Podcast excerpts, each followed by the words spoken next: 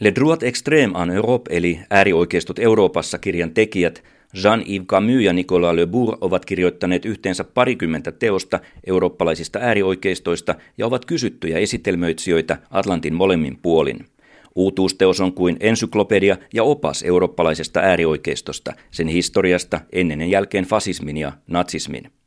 Uusoikeisto, populismi ja uuspopulismi osoittautuvat maakohtaisesti Euroopassa hyvinkin muuntuvaisiksi ilmiöiksi. Ne sopeutuvat muuttuviin olosuhteisiin ja yrittävät päästä valtaan demokraattista tietä vaaliurnien kautta. Vaikkei kansainvälistä äärioikeistolaista internationaalia ole syntynytkään, eikä sitä ainakaan toistaiseksi ole näköpiirissä, löytävät tutkijat paljon yhteisiä tekijöitä, jotka toistuvat maasta toiseen. Kirjan yksi punainen lanka on se, ettei talouskriisillä voi selittää kansallismielisten populistien ja muukalaisvihapuolueiden esiinmarssia.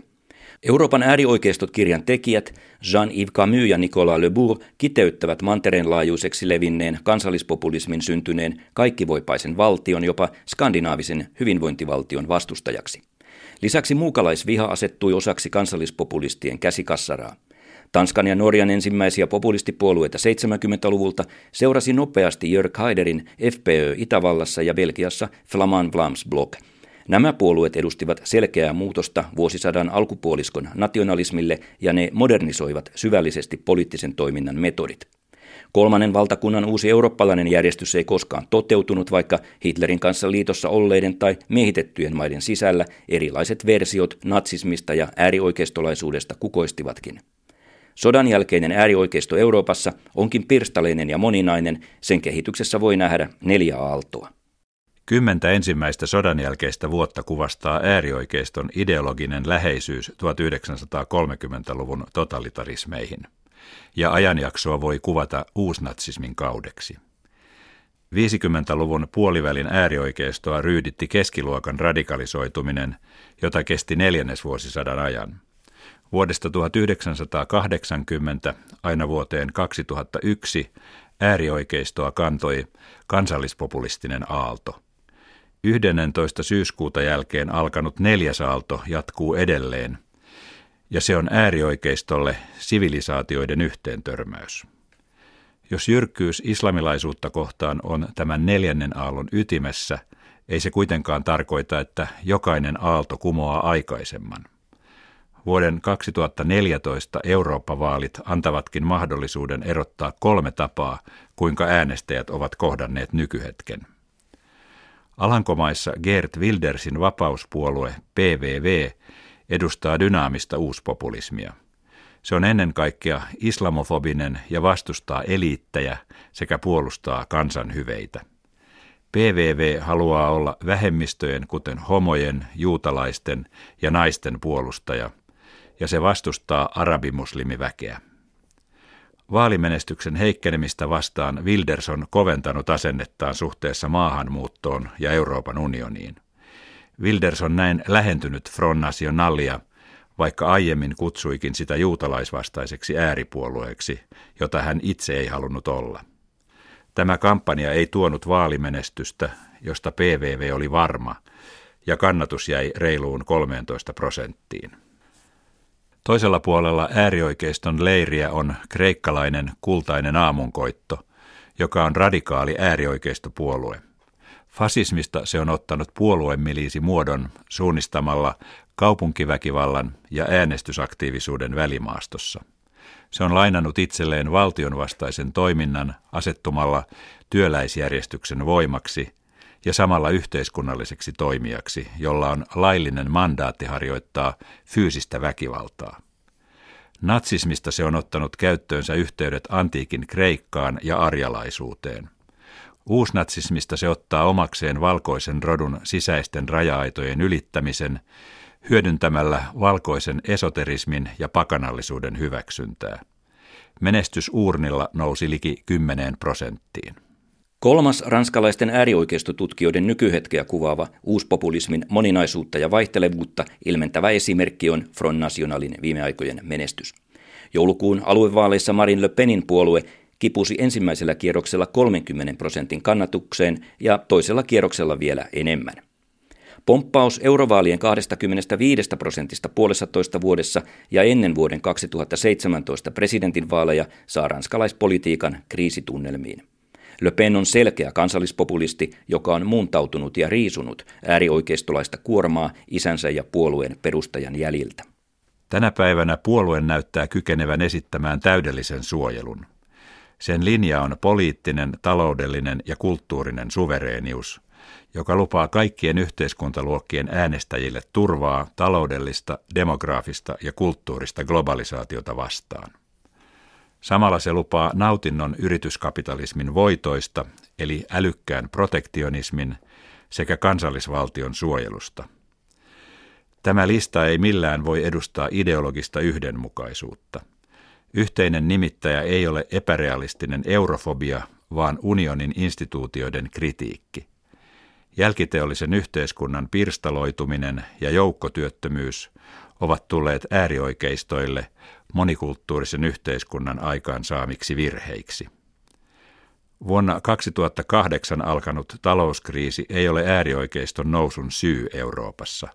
Äärioikeiston suosio on riippuvainen varteenotettavasta poliittisesta tarjonnasta ja yhteiskunnallisen autoritaarisuuden tarpeesta tilanteessa, jossa tunne yhteisöllisyyden hajoamisesta on vallalla. Euroliberalismin aiheuttama kansallisvaltioiden kiihtyvä rappeutuminen on saanut aikaan uusien poliittisten puolueiden esiintulon ja käytettävyyden eri puolilla Eurooppaa. Kyseessä ei kuitenkaan ole paluu 1930-luvulle, eikä siis reaktio vuodelle 2008, vaan selkeä molemmilla puolilla Atlanttia tapahtunut oikeistolaistuminen viimeisen neljän vuosikymmenen aikana. Yhteistä on sosiaalivaltion hajoaminen humaanin tasa-arvoisuuden kanssa. Tämä on yhteydessä kysymykseen etnisyydestä ja yhteiskunnallisesta edustavuudesta rangaistusvaltion eduksi. Natsismin katastrofin ja lopulta Iberian nimimaan totalitaaristen järjestelmien kaatumisen jälkeen äärioikeistojen on ollut pakko keksiä uudelleen radikaalisuutensa. Jean-Yves Camus ja Nicolas Le Bourg arvioivatkin, ettei tänä päivänä ole mahdollista vaaliurnien kautta Euroopassa saattaa uusnatsismia valtaan. Uusnatsijärjestöjen väkivalta edustaa enemmän julkisen järjestyksen ongelmaa kuin poliittista ongelmaa. Kuitenkin yksi aspekti niiden ideologiassa pomppaa esiin tuon tuosta, varsinkin internet- ja sosiaalisen median maailmassa – se on islamin ja maahanmuuton jyrkkä, jopa silmitön vastustaminen. Eri maissa tapahtuvat uusnatsien pyrkimykset eivät ole löytäneet yhteistä organisatorista pohjaa, eivätkä inhimillistä pääomaa aatteen saamiseksi yli oman horisontin, jonka kirjoittajat näkevät enemmän kulttuuriseksi kuin poliittiseksi ilmiöksi. Mutta Yhdysvalloissa syntyneestä White Power-liikkeen vaikutuksesta saatiin Eurooppaan karmaiseva esimerkki radikalisoituneen äärioikeistoväkivallan muodossa, kun Anders Bering Breivik toteutti vihansa terroriiskuillaan Norjassa. Kuten uuden sukupolven islamilaisvastaisen kulttuurisodan osanottajat Euroopassa, niin myös Breivik on tosiasiassa kybermilitantti, jonka manifestien tekstit on ammennettu pääosin anglosaksisten islamofobien teksteistä. Hän on tämän äärioikeisto 2.0 edustaja, joka käytti keskustelupalstoja, sivustoja ja sosiaalista mediaa. Hän on tosiasiassa samanlainen kuin se joukko radikalisoituneita islamisteja, jotka eivät ole liittyneet terroristisoluihin. Eli eristäytynyt yksilö – jonka netin väkivallan supertarjoukset radikalisoivat.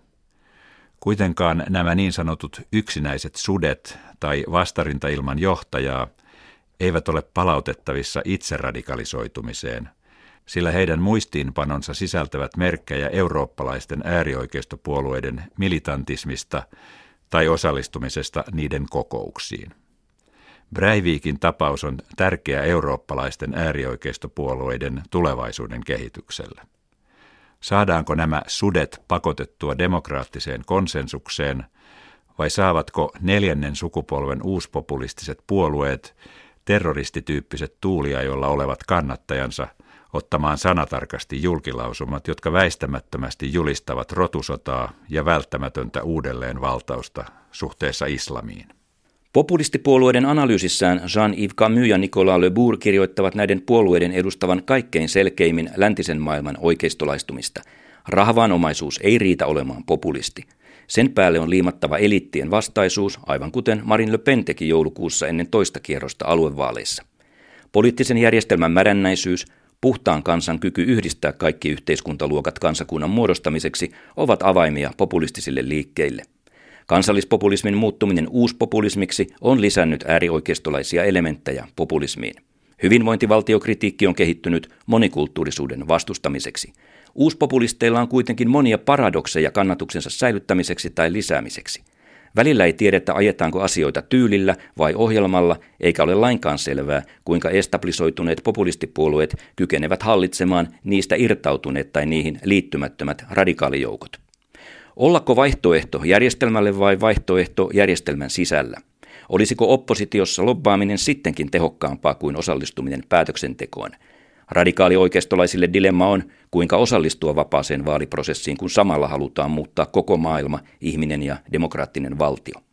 Suomen populistit, perussuomalaiset ovat äärioikeistot Euroopassa kirjassa esillä juuri tässä yhteydessä. Tätä problematiikkaa eniten todistava esimerkki on Suomen perussuomalaisten puolue. Se halusi antaa etusijan ennemminkin eliittien ja kansan erolle kuin etniselle erolle. Mutta tätä kaksiselitteisyyttä tai epäselvyyttä puolueen johtaja Timo Soini on halunnut pyyhkiä pois. Puolue esittäytyy järjestelmän vastaisena, on kriittinen EUlle ja maahanmuuttovastainen. Se ei viljele radikaalisuutta ja näyttäytyy yhteiskunnallisesti kristilliskonservatiivisena ja keskustavasemmistolaisena sosiaalisesti sekä haluaa olla pienten ihmisten asialla. Se, mitä se puolustaa ohjelmallaan selkeästi, on maahanmuuton pysäyttäminen, monikulttuurisuuden vaarallisuus, turvapaikanhaun minimointi ja samalla jopa kehitysavun nostaminen. Puoluejohtaja on omaa luokkaansa. Uskonnollisesti luterilaisessa maassa roomalaiskatolisuuteen kääntynyt, melkoinen airut yhdessä harvoista ei-indoeurooppalaisista maista mantereellamme. Hänellä on intohimona Irlanti, kelttiläisyyden kehto. Ja vuoden 2015 vaaleissa puolue liittyi oikeistokoalitiohallitukseen. Timo Soini sai ulkoministerin salkun ja niin euroskeptikko ja eliittien vastainen puoluejohtaja istui samaan pöytään kuin entinen Eurooppa-komissaari Olli Rehn ja kaksi yritysmiljonääriä, toinen pääministeri ja toinen liikenneministeri. Puolueen sosiaalinen ohjelma on poispyyhitty kuuden miljardin euron leikkauksilla ja EUn vastainen nationalismi kanavoitu vakuutukseen, ettei penniäkään enää Kreikalle. Perussuomalaisten tapainen kaupanteko valtaan osallistumisen ja euroliberaalisuuteen alistumisen sekä legitiimin identiteettipolitiikan ja maahanmuuttovastaisuuden välimaastossa saattaa olla tie muillekin eurooppalaisille populistiliikkeille. Mutta kysymykseksi jää, kuinka säilyttää liikkeiden kumouksellinen toiminta ja olla musertumatta vallanpitäjänä. Ääriliikkeet ovat kuolevaisia ja poliittisen vastuun kokeilut usein tuskallisia. Itä-Euroopan äärioikeiston katsauksessaan tutkijat Camus ja Le Bourg korostavat jokaisen maan erityisluonnetta ja lukuisia liikkeitä, joista monilla on selkeät ideologiset taustat pitkällä viime vuosisadan suurkansallisissa ääriliikkeissä. Puola, Unkari, Slovakia ja Bulgaria ovat kaikki äärioikeiston voimakkaassa muutosliikkeessä. Itä-Euroopassa romaanivastaisuus on yhdistävä tekijä. Venäjällä puolestaan Aleksander Dugininin uuseuraasia-ideologia on liittynyt voimakkaaseen nationalismiin, jota ortodoksinen kirkko pönkittää. Uuseuraasiolaisuuden geopolitiikan myyttien ja utopioiden myynti on jo onnistunut hyvin esimerkiksi Viktor Orbanin Unkariin.